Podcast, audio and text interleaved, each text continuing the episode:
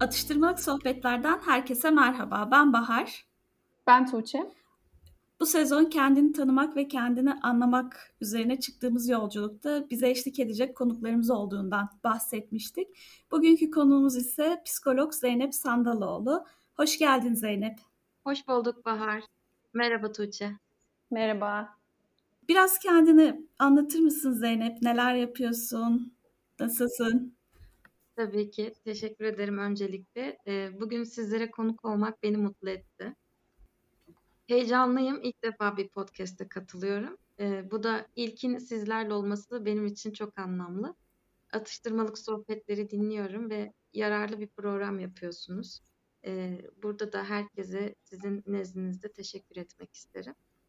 Şimdi ben ne yapıyorum? Ben Kahramanmaraş'ta yaşayan bir psikoloğum. Zeynep Sandaloğlu. İstanbul Fatih Üniversitesi'nde psikoloji bölümünü tamamladım. Daha sonra satir, sistemik ve dönüşümsel aile çift terapisi üzerine uzmanlık eğitimimi aldım. Yaklaşık 7 yıldır meslek yaşamıma devam ediyorum. Aynı zamanda yazarlık yapıyorum. Bunun yanı sıra gençleri bilgilendirici platformlarda görev alıyorum. Bilinçli Gençlik platformu oluşturmuştum mesela.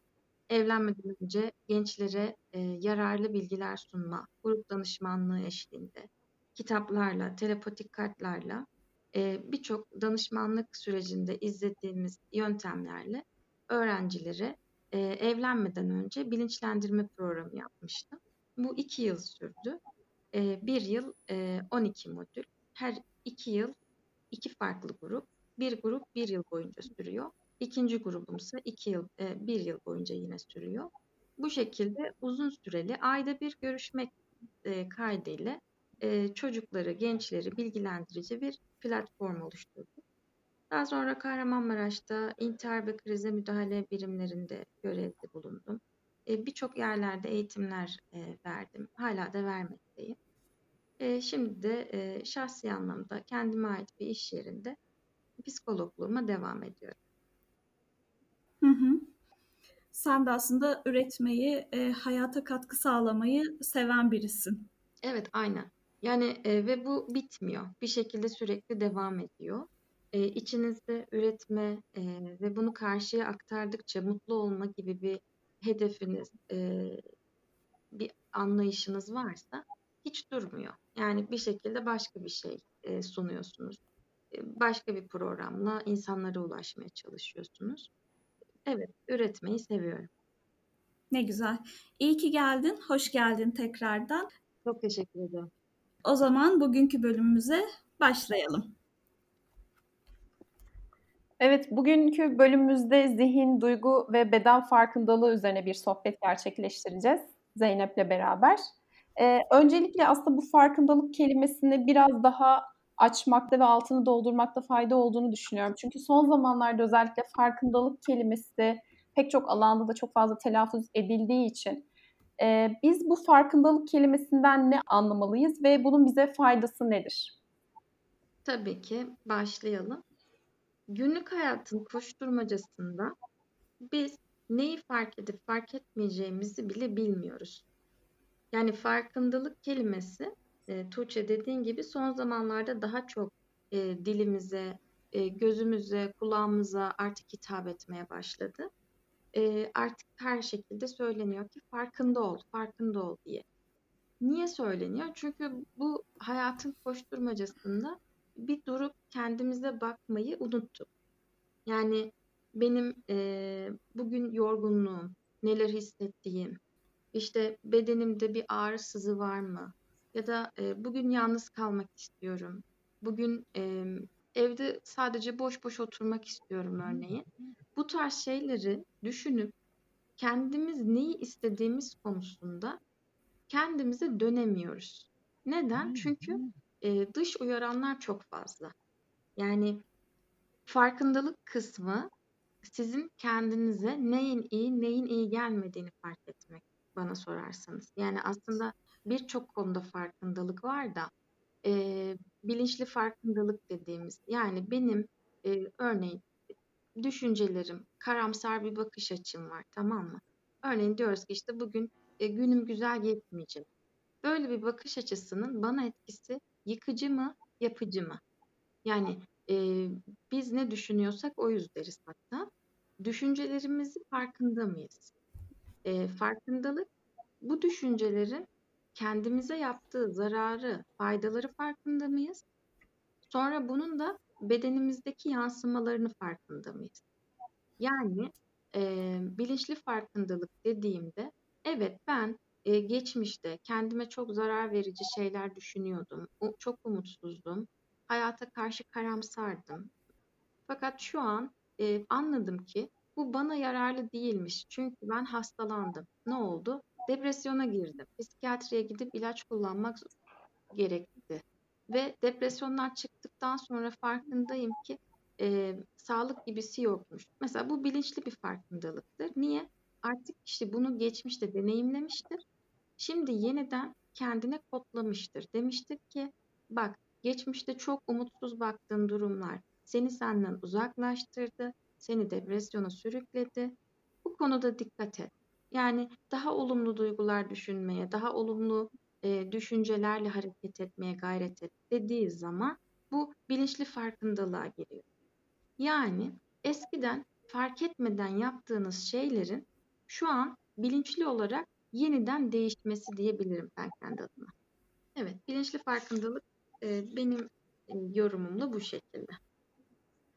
Peki bu haftaki konumuza geçecek olursak, öncelikle hani zihinden ve o düşüncemizin oluşma şeklinden başlayalım demiştik. Bununla ilgili neler söylemek istersin? Tabii şimdi Tuğçe ve Bahar, yani bizim zihnimiz bir şeyleri boşa kodlamıyor, boşa oluşmuyor. Hani ya beyaz bir sayfa gibi düşün zihni. Hı hı. Bunun içine ne doldurabilirseniz dolduruyorsunuz.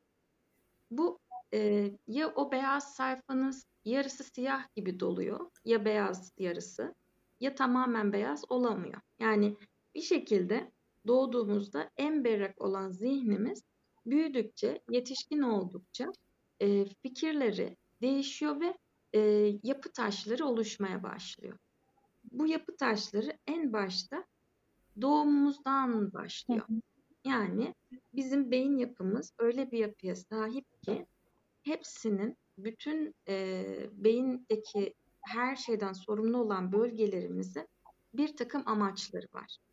Yani kimisi duyguları yönetmeden sorumlu, kimisi dikkati geliştirmeden, kimisi işte plan program yapabilmekten, kimisi geçmiş anıları kaydetmekten. Birazdan bunları da detaylandırabiliriz. Ve bu beynin hani yapısı o kadar hani hassas bir yapıya sahip ki gerçekten bir nöroplastik bir yapısı var. O yapı istediğimiz şekilde kıvam alabiliyor. Böyle bir özellik var. Ve hani en başta annemizle kurduğumuz bağdan başlıyor bu beynimizin yapısı. Güven dediğimiz, annemizle oluşan o oksitosin hormonunu salgılayan, annenizle kurduğunuz bağ en yetişkinliğimize kadar bizim hayatımıza olan bakış açımızı, güvenimizi, duygularımızı etkileyecek alana sahip. Ve beynimize kodladığımız her şey çocukluğumuzda kaydediliyor. Şöyle düşünün, hepimiz birbirimizden farklıyız, değil mi? Hiçbirimizin eşi ve benzeri yok. Hı hı. Ve her birimizin hayat deneyimi de birbirimizden bambaşka. Bu hayat deneyiminde biz ailemizden hangi inançlarla, hangi algılarla büyütülmüşsek o algıları zihnimize, beynimize kaydediyoruz. Yani beynimizin o depolama merkezinde depolanan her şeyi oraya aktarmakla yükümlü beyin.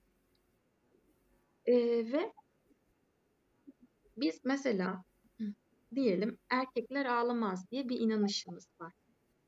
Bu inanışımız bize öğretilmiştir. Bu öğretimi nereden öğrendik? Gerek bu arada tek aile değil, hani kültürel anlamda ve hangi ülkede yaşıyorsanız o ülkenin değerleriyle de oluşmaya başlıyor bu beynimize kaydettiğimiz şeyler. Bu erkekler ağlamaz inanışını ben ailemde ve çevremde, kültürümde çok net bir şekilde görüyorsam, duyuyorsam bunu kaydetmeye başlıyorum. Yani sadece bize öğretilen şey, öğretilen şeyin yanı sıra ne var? Her şey kaydediyor. Duyduğum, gördüğüm, şahit olduğum, kokusundan tut görseline kadar beyin bunu kaydediyor. Mesela bir çocuk babasını ağlarken hiç görmemiştir. Görsel olarak beyin şunu kaydediyor. Diyor ki ya babam hiç ağlamıyor. Babalar ağlamaz. Baba çok güçlüdür. Ağlamamayı güçlülükle bağdaştırıyor. Bu onun zihninde ulaştığı yorum. Ama başkasına sorarsa bir diğer çocuğun babası da her duygulandığında ağlıyor.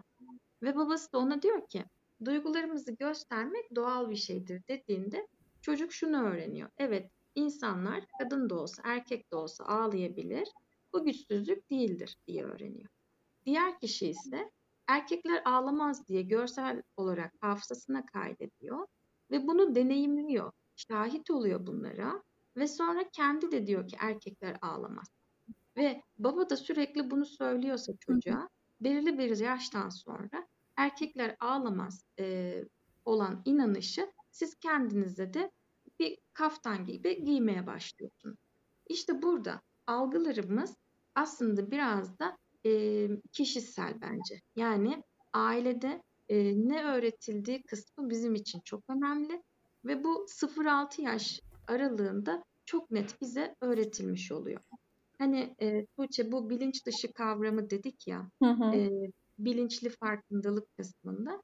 Evet, o 0-6 yaş grubunda bilinç dışına kaydedilen her şey bizim karakter yapımızı oluşturuyor. Peki bir şey sormak istiyorum. Şimdi bu 0-6 yaş aralığının ne kadar önemli olduğunu ve o sırada aslında her duyduğumuzu, gördüğümüzü bir şekilde beynimizin kaydettiğini söyledin. Peki öyle zamanlar oluyor ki aslında biz 0-6 yaş aralığındaki her şeyi hatırlamıyoruz. Yani belki 1 yaşındaki, 2 yaşındaki anılarımızı hatırlamıyoruz ama oradaki herhangi bir durumdan elde ettiğimiz bir şeyi yorumlayıp beyne atıyoruz. Peki bu nasıl gün yüzüne çıkıyor? Aslında hatırlamadığımız anılarımız var ama bu beyinde nasıl bir kaydetme sistemi var da bu 0-6 yaş aralığından sonra karşımıza benzer bir durum çıktığında beyin bunu nasıl ortaya çıkartıyor? Evet, aynen. Şimdi dediğin gibi 0-6 yaşı çocukluk dönemini hatırlamıyor birçok insan. Hatırlayabilenler de var. Beynimizin yani amigdala dediğimiz bölümü gerçeklerle bağlantı kuran ve anıları kaydeden duygusal belleğin kodlandığı yer. Şimdi burada bizim hatırlamasak da beynimizin o bölümünde kayıtlılar. Bu nasıl ortaya çıkıyor? Bir gün örneğin bir asansörde kaldın, asansörden kalma korkun oluşmaya başladı. Bu korku nereden geliyor? Bunun çok geçmişte bir yerlerde bir şeyi var, bir yapısı oluşmuş. Yani biz şöyle düşünelim, bir tehdit altında kaldığımız zaman aslında bu korkular, kaygılar ortaya çıkıyor. O asansörde kalmak mesela korkutucu bir şey. Hepimiz için öyle de. Sonra bir kişi için asansöre hiç binmemeye sebep oluyor mesela. İşte orada bir durup düşünüyoruz. Yani ne oldu da bu insan asansöre binmekten kaçınıyor? Bunun çok geçmişte hafızasında kayıtlı bir yerde bir bölümü var ve o ona sürekli oradan kaçması gerektiğini söylüyor. Aslında beynimiz öyle bir yapıya sahip ki tehdit altında kaldığında bizi korku ve kaygıyla da korumaya çalışıyor. Yani nasıl diyeyim size? Bir olayla karşılaştınız. Hiç beklenmedik bir olay olsun bu. Şok oldunuz. O şoka verdiğimiz tepki kaygı, korku oluyor. Aslında beyin bizi bunu korumak için yapıyor. Yani duygularımızın, korkularımızın kaydedildiği o alan, amigdala kısmımız bunları belleğe kodluyor. Kodladıktan sonra herhangi bir olay yaşadığınızda hayatınızla ilgili o olay da gün yüzüne çıkabiliyor. Ama biz şeyi hatırlamayabiliriz. Yani o anda bir anda gözümün önüne flashback deriz. Yani o gözümün önüne gelen anılar hemen bir anda hepsi seyrediliyor. O 0-6 yaşın hepsini gördüm gibi olmuyor. Bazen parça parça anılar geliyor hatırlıyorsunuz. Bazen hiç anı gelmiyor. Ama biz diyoruz ki o anılar gelmese de hissettirdikleri var. Orada duygular devreye giriyor işte. Hani nasıl anlıyoruz kısmı, bana sorarsan duygu kısmında. O kadar dehşet verici, korkutan bir şeyle karşılaşıyorsun ki bir başka insan için o yaşadığın mesele çok basitken senin için çok korku verici olabiliyor. Hı hı. Mesela sosyal fobilerde görürüz. İnsan dışına çıkmak. Yani insanların içine karışmak, onlarla konuşmak sosyal fobisi olan bir insan için çok zor bir meseledir. Şimdi bazı insanlar için insanlara karışıp dışarı çıkmak çok normal bir şeydir. Ama onun geçmişinde kayıtlı olan yaşadığı bir mevzu vardır ve sosyal fobisinin oluşmasına desteklemiş olabilir. Yani demişlerse ki ailesinde, geçmişinde çocuk küçük düşürülmüş, eleştirilmiş, başkalarıyla kıyaslanmış ve insanlar ona hep böyle itaat edilmesi gerekli kişiler olarak vurgulanmışsa, çocuğun kendi benliği, değeri küçümsenmişse, sürekli hep başkaları ön planda tutulmuş, başkaları ne der diye yaşatılmışsa, bu bir kişide sosyal fobiye sebep olabiliyor. Hı hı. Kişi çok kendini geri planda tutuyor. Mesela dışarıdan bir ekmek alacak diyelim. O ekmeğin parasını verirken o kadar utana sıkıla veriyor ki bu onun için korku yaratmaya yeter. Mesela annesi diyor ki kızım bugün kuaföre git şunu yap gel. Ama kuaföre gitmeden önce vücudunda bir basınç hissediyor, bir kaygı oluşuyor, bir terleme oluşuyor. Ama anlam veremiyor. Niye? Yani alt üstü bir kuaföre gitmek yani. Ama o onun için orada insanlar var, dışarıda insanlar var, dışarı çıkmamalıyıma kadar gidiyor. İşte bunun bir sebebi var.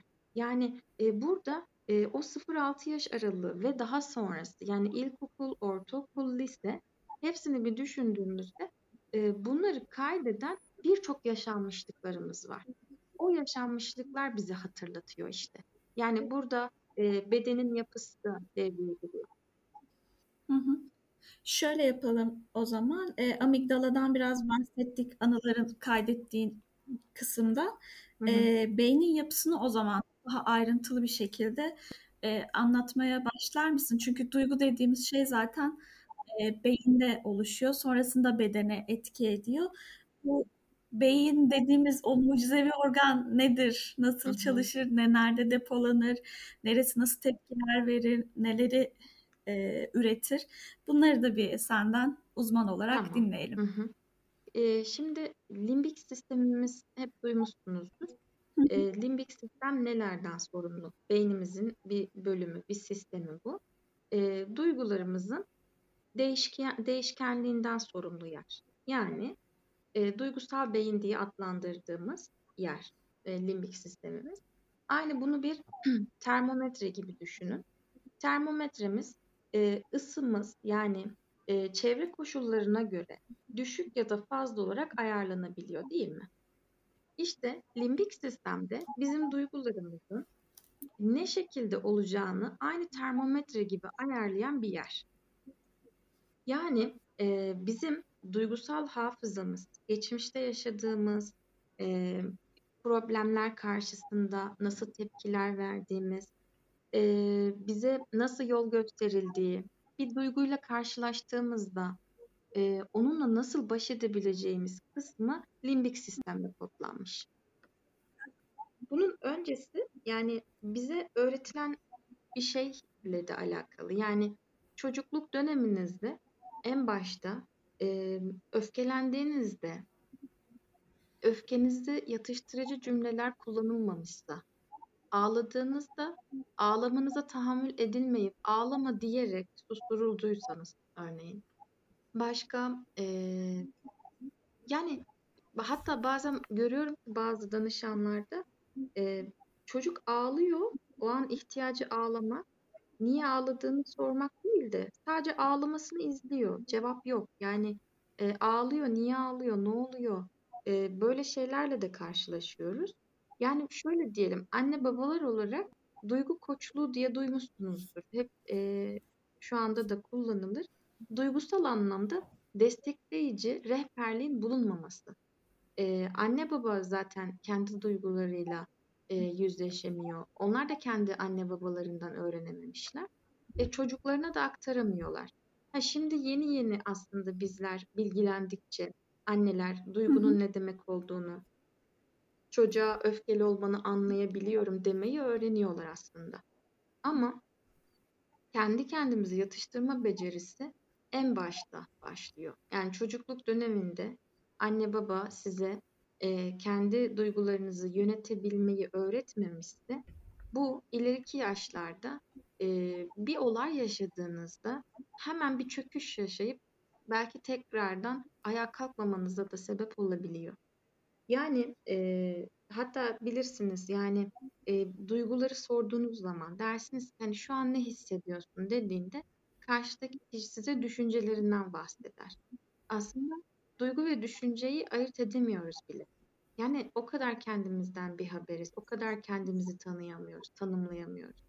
Hani temel şeyleri biliyor gibiyiz. Yani korktum, kaygılandım, mutluyum, neşeliyim. Hani bu 4 ana başlıkta gibi bana göre. Aslında bir araya girmek istiyorum. Yani korkuyu da tam tanımıyoruz. Hı-hı. Yani endişeyi, kaygıyı ya da olumsuz o duyguların geneline işte korku da diyebiliriz aslında. Evet. Yani mesela neyden? Şimşek çaktı. Çocuk bundan korktu. Bu beni çok korkuttu. Peki kaygılandırdı. Nasıl? Kalbim güm güm attı. Yani korkuyorum, kalbim atıyor. Ve tekrar bir gök gürlemesinde yine korkmam bir kaygı aslında. Yani evet, hani o korku, kaygı, tedirginlik bunların hepsi de birbirine karıştırılıyor. Buradan hani dinleyicilerimiz duygu çarkları olarak internete yazabilirler. Duygularımızı gerçekten ayırt eden bir duygu çarkı var. Rahat internette de bulabilirler. Oradan bence biraz bilinçlenmek için o duyguları ayrıntısına kadar bir bakmaya ihtiyaç var. Yani bir merakla, bir keşifle ya bu duygu neymiş yıllardır biliyoruz ama bunun daha detayları nelermiş. Mesela dehşete düşmüş. Bu bir duygudur örneğin. Utanmış olmak bir duygudur. Rezil olmak bir duygudur. Yani bunları gerçekten hani farkında da olamıyorum. O farkındalık kısmında okuyup öğrenmeye ihtiyacımız var. Bizim beynimizin çok güzel yanlarından biri, şimdi bunlardan bahsettik, kaygı, korkular, bedenimizin kaydettiği şeyler, bunlardan bahsettik. Sonra biz duygularımızı ifade etme kısmında onların bir kere ne olduğunu tanımlamaya ihtiyacımız var. Bu tanımlama gerçekleştikten sonra kendimize bir dönüp o bilinçli farkındalık kısmına geçebiliriz. Yani işte benim arkadaşımın bana yaptığı herhangi bir davranış beni incitti. Yani bunu bilebilmem için önce duyguyu tanımam gerekiyor. İncitmek nasıl olabilir? Kalbinizde bir acı, bir ağrı hissedersiniz ve üzülürsünüz mesela. Bunu hissetmek. Yani üzüldüğümde fark ettim ki onun beni bu konuda incitmiş olması beni çok yordu mesela. Yani böyle şeyleri anlayabilmek için bir içimize dönmeye, ona bakmaya ve kendi o kalbimizin sesini duymaya ihtiyacımız var. Aslında bir duygu hissettiğimizde o en başta bahsettiğimiz bilinçli farkındalık var ya, o bilinçli farkındalık haline geçip ben şu an ne hissediyorum ve ne oldu? Hani bunu bir tanımlamaya çalışmak, kendimizce tanımlamaya çalışmak iyi oluyor diye düşünüyorum. Mesela kendimden bir örnek vermek istiyorum. Hamileyim, doğum yaklaştı ve birkaç hafta öncesinde böyle ciddi bir kaygı, korku, endişe yumağı vardı bende. Sonrasında işte böyle Instagram'da çok güzel bir canlı yayına denk geldim. Bu konuyla alakalı, doğum korkusuyla alakalı. Orada mesela ben şey diye düşünüyordum. Endişeliyim, kaygılıyım falan, korkuyorum ama ayrımlarını bilmiyorum. Nedir bunlar? Ne ifade eder şeklinde. Oradaki işte canlı yayında psikolog o kadar güzel ifade etti ki korku hani bilinmezlikten korkabilirsin, hı-hı, ya da mevcut bir durum vardır, ondan korkabilirsin. Vücut, hı-hı, kendini koruma altına, hı-hı, almaya çalışıyor. Beyin kendini koruma altına almaya çalışıyor. Ama endişe ve kaygı biraz daha böyle şey, ya işte şu ters giderse, hı-hı, ya işte bu böyle olmazsa, ya işte başıma bir şey gelirse. Hani, hı-hı, bizim aslında zihnimizin ürettiği o mevcut olmayan, hayali olan, hı-hı, durumlardan kaynaklı bir şey olduğunu, hı-hı, söyledi. Hı-hı. O an bende gerçekten bir farkındalık oluşturdu. Mesela sonrasında işte korku hissettiğimde dönüp kendime soruyorum. Neden, hı-hı, korkuyorsun Bahar? Hı-hı. Hı-hı. Yani korkmanı gerektiren bir durum var mı? Hı-hı.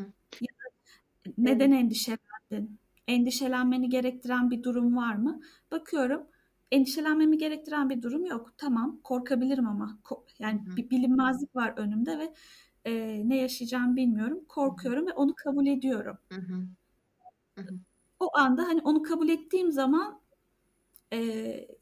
bir şeyler daha rahat ilerliyor, bir şeyler daha kolay ilerlemeye başlıyor. Yani böyle kafamda da zihnimde de büyütmemiş oluyorum ki, hı-hı, olduğu haliyle kabul ediyorum, cebime, hı-hı, koyuyorum o duyguyu ve devam ediyorum yoluma. Hı-hı. Evet Bahar, gerçekten güzel söyledin. Yani bizim aslında beynimizin bir diğer alanına da bu örnekle geçiş yapabiliriz. Bağlantılı çünkü. Senin kendi kendine yaptığın şey kendine rehberlik etmek. Yani o bilinçli farkındalık dediğimiz, yani beynimizin prefrontal korteks dediği alanı. Yani herhangi bir olayı yeniden işlemi ve yapılandırma yeri. Bu durumla ilgili hani şu an ne oluyor? Bu korku ne sebeple oluşuyor, endişelenmeleri gerektiren şeyler neler gibi bu soruları sormak beynin prefrontal korteksi ile ilgili. Öyle bir yapımız var ki, yani bizi sürekli geçmişte bırakan bir beyin yapımız yok. Sürekli yenilenen bir yapısı da var. Yani şu anki sorularınla, öğrendiklerinle beynin o kadar çok egzersiz yapabiliyor ki. Ve bilinçli farkındalığa çok rahat geçiş yapabiliyor. Hı hı. Yani buna ihtiyacımız var. Hani bilgilendikçe, öğrendikçe diyorsun ki evet, yani bu konu beni endişelendiriyor ama bak hani endişelendirdiği taraflara bakıyorsun. Hani ne yapabilirim? Biraz daha çözümcül gidiyorsun. Hani biz deriz ki korktuğumuz bir şey gerçekleşmiyor zaten genelde. Hani o kaygı dediğin mesele gerçekten gerçek dışı, hani bir takım korkularımız, kaygılarımız oluşabiliyor ama bunun çok fazlası artık kaygıyı çok arttırıyor. Ama gerçeğe baktığında diyorsunuz ki düşündüğüm gibi değilmiş oluyor. Hı hı. Evet, yani işte burası. Yani burada şunu bilmeye ihtiyaç var. Duygularımızın geçebileceği kısmını bilmek. Korku da, kaygı da bir duygu. Şimdi bu duygu sürekli benim üzerimde kalmayacak. Yani ben eşittir kaygıyım, ben eşittir korkuyum değil. Biz bazen o duyguların içerisinde o kadar çok giriyoruz ki, çok derine gidiyoruz. Orada sanki o kaygı hiç bitmeyecekmiş gibi geliyor. En önemli dengeleyici unsur mantığımız devreye giriyor. Mantık diyor ki Bahar'a, tamam doğum yapacaksın, korkmakta haklısın. Endişelenebilirsin ama endişenin ya da korkunun panzehiri nedir? Bilgilenmektir. Yani ben işte doğuma gideceğim, doğumda bunları gerçekleştireceğiz, daha sonra çocuğumu kucağıma alacağım. Motivasyonumu artıracak bu örneğin. Evet. Yani sürekli kaygıda kaldığımızda evet hiçbir çözümü yokmuş gibi geliyor. Fakat kaygıya alternatifler ürettiğimizde evet endişelenebilirsin. Fakat destekleyicilerin çok, örneğin. Endişelenebilirsin. Fakat çocuğunu kucağına aldığın zaman bu geçecek. Mesela bunlar mantığımızla duygularımızı dengelediğimiz kelimelerdir. İşte bu da beynin tekrardan yenileme, işleme ve kodlamasıyla da ilgilidir. Hı hı. Aslında çok mucizevi bir organ beyin, yani o nöroplastik yapısından dolayı evet geçmişte belki bir şeyler yaşadık, travmatik şeyler yaşadık belki de.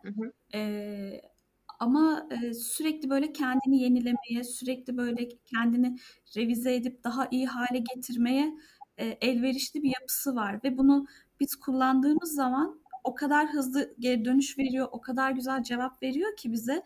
Sadece Hı-hı. bunun farkına varıp biraz Hı-hı. o ayarlarıyla oynamak gerekiyor bence aslında. Evet, evet. Yani ayarlarıyla oynama kısmı da hiç kolay değil.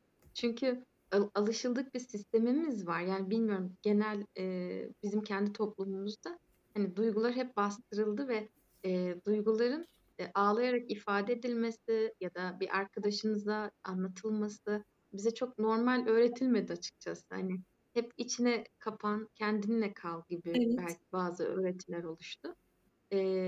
Bir duyguyla oynadığında nedir bu? Kendini bütün samimiyetinle birine açtığında çok acı çekiyorsun. Ama işte orası değişimin başladığı yer oluyor.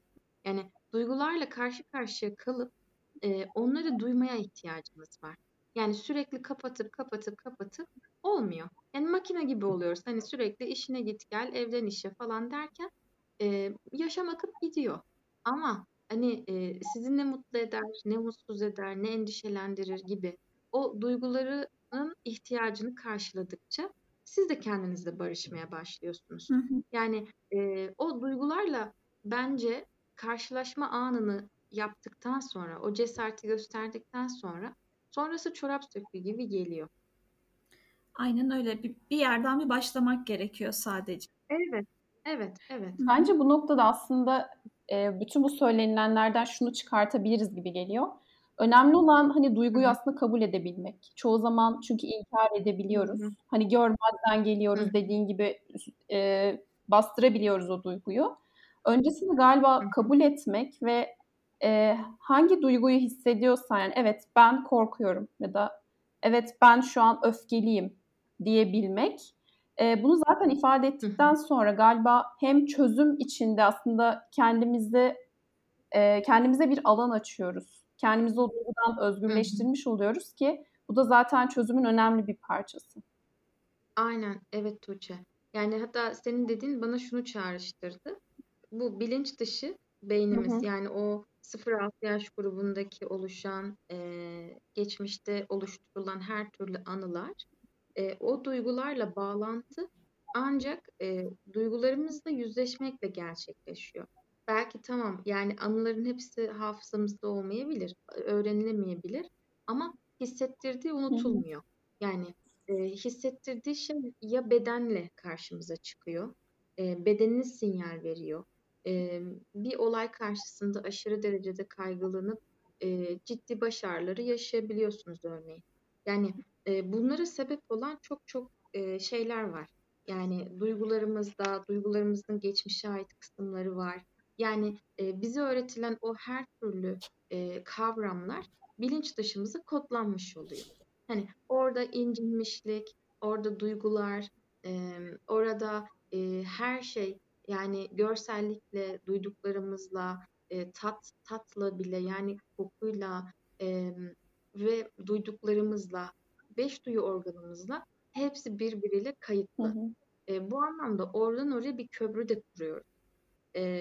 Bu işte, yani şu anki o bilinçli aklımız bilinç dışına o duygularla karşılaştıkça, orada neler olduğunu anladıkça oraya da bağlantı kurmuş oluyor. Peki şimdi bir de şöyle bir durum var. Ben de kendi yaşadıklarımdan aklıma gelen şey oluyor. Herhangi bir durum olduğunda mesela derim ki ya midemde bir şey hissediyorum. Ya da böyle bir huzursuzluk var ama hani isimlendiremiyorum ama vücudumun da herhangi bir yerinde bir şey hissediyorum. Belki başım ağrıyor, belki bir yerde uyuşukluk hissediyorum ama onun herhangi bir duyguyla da çoğu zaman bağlantılı olduğunu da anlayamayabiliyoruz. Ama bunu ifade ederken duyguyla ifade Tabii etmek ki. Yerine bedenimizdeki herhangi bir işaretle ifade etmeyi tercih ediyoruz. Peki bu noktada duyguyla beden arasındaki ilişki nedir? Evet. Şöyle ki genelde hep bilirsiniz. Bence biraz daha bu konuda farkındalığınız arttı diye düşünüyorum. Bir mide ağrısı yaşadığınızda herhalde stresten oldu dediğini duymuşsunuz. Çok. Evet. Hani kendi hayatımda da kullandığım şey. O stresten olduğu kısmını artık bir nevi anlayabiliyoruz. Yani Nedir bu? Tamam, benim mide ağrım var ama yarın çok önemli bir sınava gireceğim örneğin. Bu sınav beni kaygılandırıyor. Ya şöyle diyeyim size, yani oluşan bir olay var. O olaydan önce bir beklenmedik bir tepki görülüyorsa, mesela bu karın ağrısı boşa yaşanmaz yani. O karın ağrısı mesela düğün gününden önce örneğin görülebiliyor. Ya da ne bileyim ne oluyor? Sınav gününden 1-2 gün önce görülebiliyor. Birçok insanda birkaç ay önce. Ama şunu fark etmeye, bilmeye. Yani ben tamam bu ana kadar iyiydim ama şu an midemde bir ağrı oluştu. Bu ağrı doktora gidiyor. Doktor diyor ki senin bir sıkıntın yok. O zaman diyor ki insanlar evet bu stresten. Yani o farkındalık oluşma kısmı biraz da çevreyle bilgilendikçe de oluşabiliyor. Ya da ne bileyim sınav anında ellerinizin titremesi örneğin. Hı hı. Ya da o an bir ateş basması. İşte bir terleme, soğuma gelmesi. Bunların hepsi orada bir duygu var. Ne? Örneğin kaygı. Çünkü sınava gireceğim. O kaygıları oluşturan ne? Düşünceler. Ya başarısız olursam diye korkuyorum örneğin. Bu korkunun duygusu kaygı olarak yansıyor. Kaygı sonra nasıl yansıyor?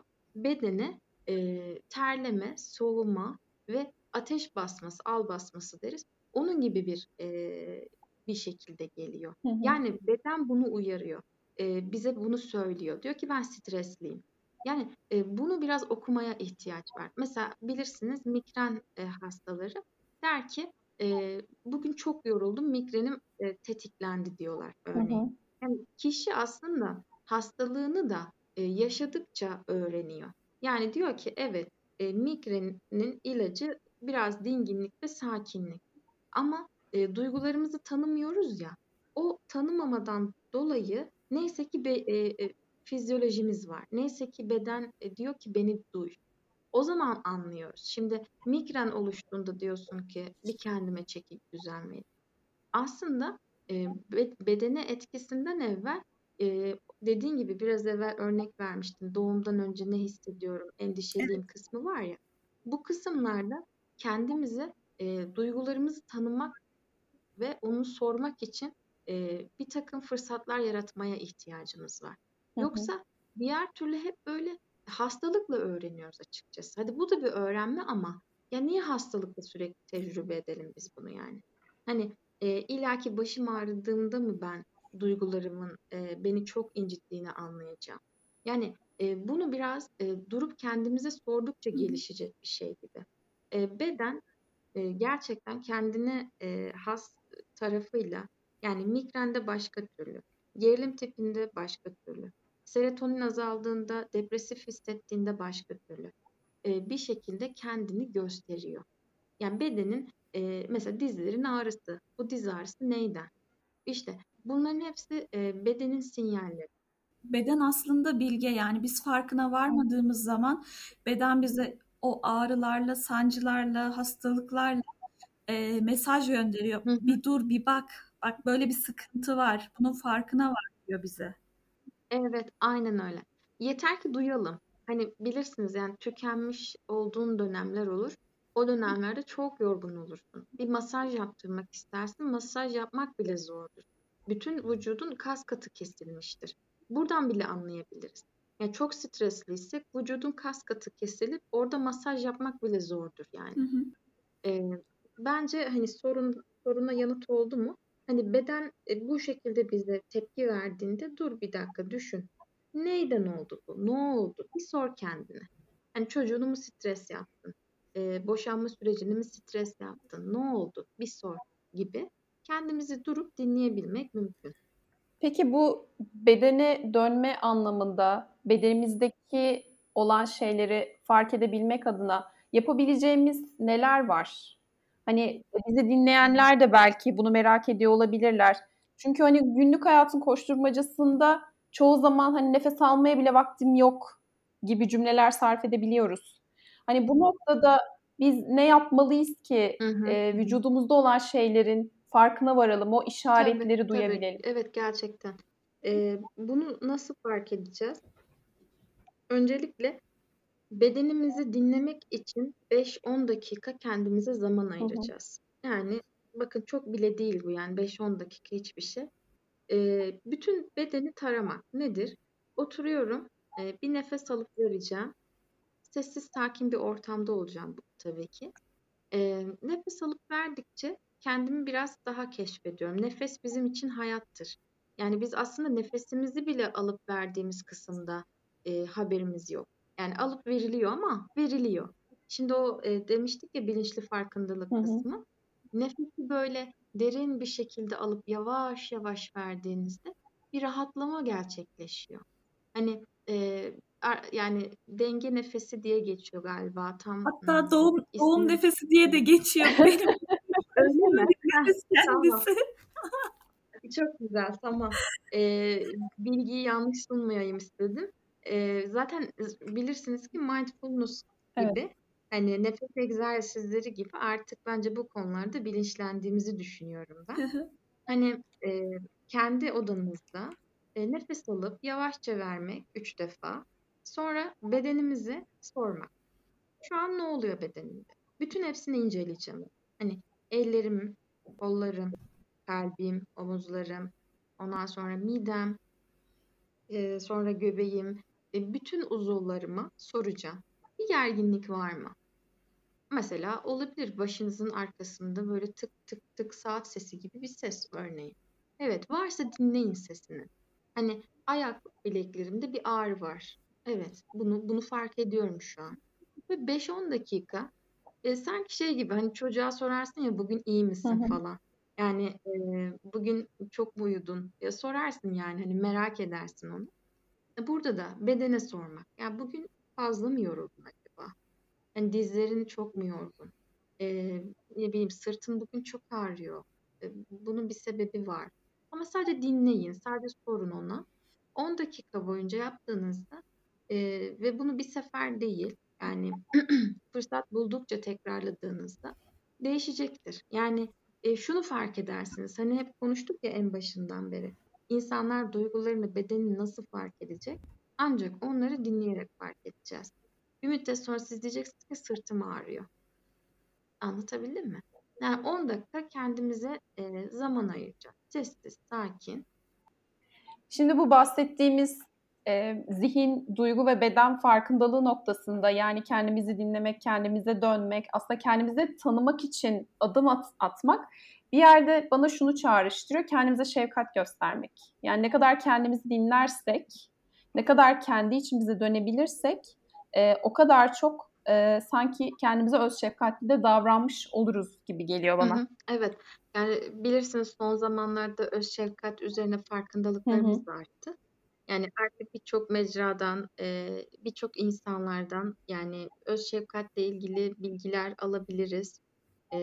Bununla ilgili kitaplar okuyabiliriz. Evet. Yani kendimizle kurduğumuz her bağ, yani bu bedensel, duygusal, zihinsel, kendinizi destekleyici her türlü, kucaklayıcı her türlü şey öz şefkatin içine dahil. Yani böylelikle daha hani böyle ayakları yere sağlam basan deyimini kullanırız ya. Hı hı. Adeta bir stresle karşılaştığınızda gerçekten koruyucu kalkan gibi oluyor. Hı hı. O zaman kendi çektiğimiz, yani Tuğçe ile birlikte çektiğimiz öz şefkat bölümüne de buradan bir atıf yapalım. O bölümümüzü de dinleyerek, üzerinde uzun uzun konuşmuştuk zaten öz şefkatin. Öz şefkat nedir? Kendimize nasıl öz şefkatli olabiliriz? Biz bunun için neler yapıyoruz? Bunu konuştuğumuz bölümümüzü de dinleyebilirsiniz. O zaman bu haftalık bizden bu kadar diyelim. Aynen öyle. Bu haftalık şimdilik bitirelim. Hazır psikoloğu yakalamışken sormamızı istediğiniz, konuşmamızı istediğiniz şeyler varsa lütfen bize Instagram'dan ya da mail adresimizden yazın. Bizim Instagram adresimiz @sohbetler. Mail adresimiz ise atistirmaliksohbetler@gmail.com. Zeynep'ciğim, sen de iletişim adreslerini söyler misin? Tabii ki. Zeynep Sandaloğlu Instagram hesabından bana ulaşabilirler. Aynı zamanda zeynepsandaloğlu.com'da benim yazılarıma ve benimle ilgili bütün bilgilere ulaşmaları mümkün. Telefon numarama da ulaşabilirler. Destek isterseniz psikoloğumuz Zeynep burada sizin için. Evet, evet, zeynepsandaloğlu.com'dan yardımcı olabilirim. Teşekkür ediyoruz tekrar geldiğin için, bu güzel sohbet için. bilgilerini bizimle paylaştığın için. Ben teşekkür ederim. Sonraki bölümlerde tekrar görüşmek üzere Zeynep'ciğim. Görüşmek üzere. Hoşçakalın. Sizleri dinleyen herkese de teşekkürler. Görüşmek üzere. Bir sonraki bölümde görüşmek üzere. Şimdilik hoşçakalın.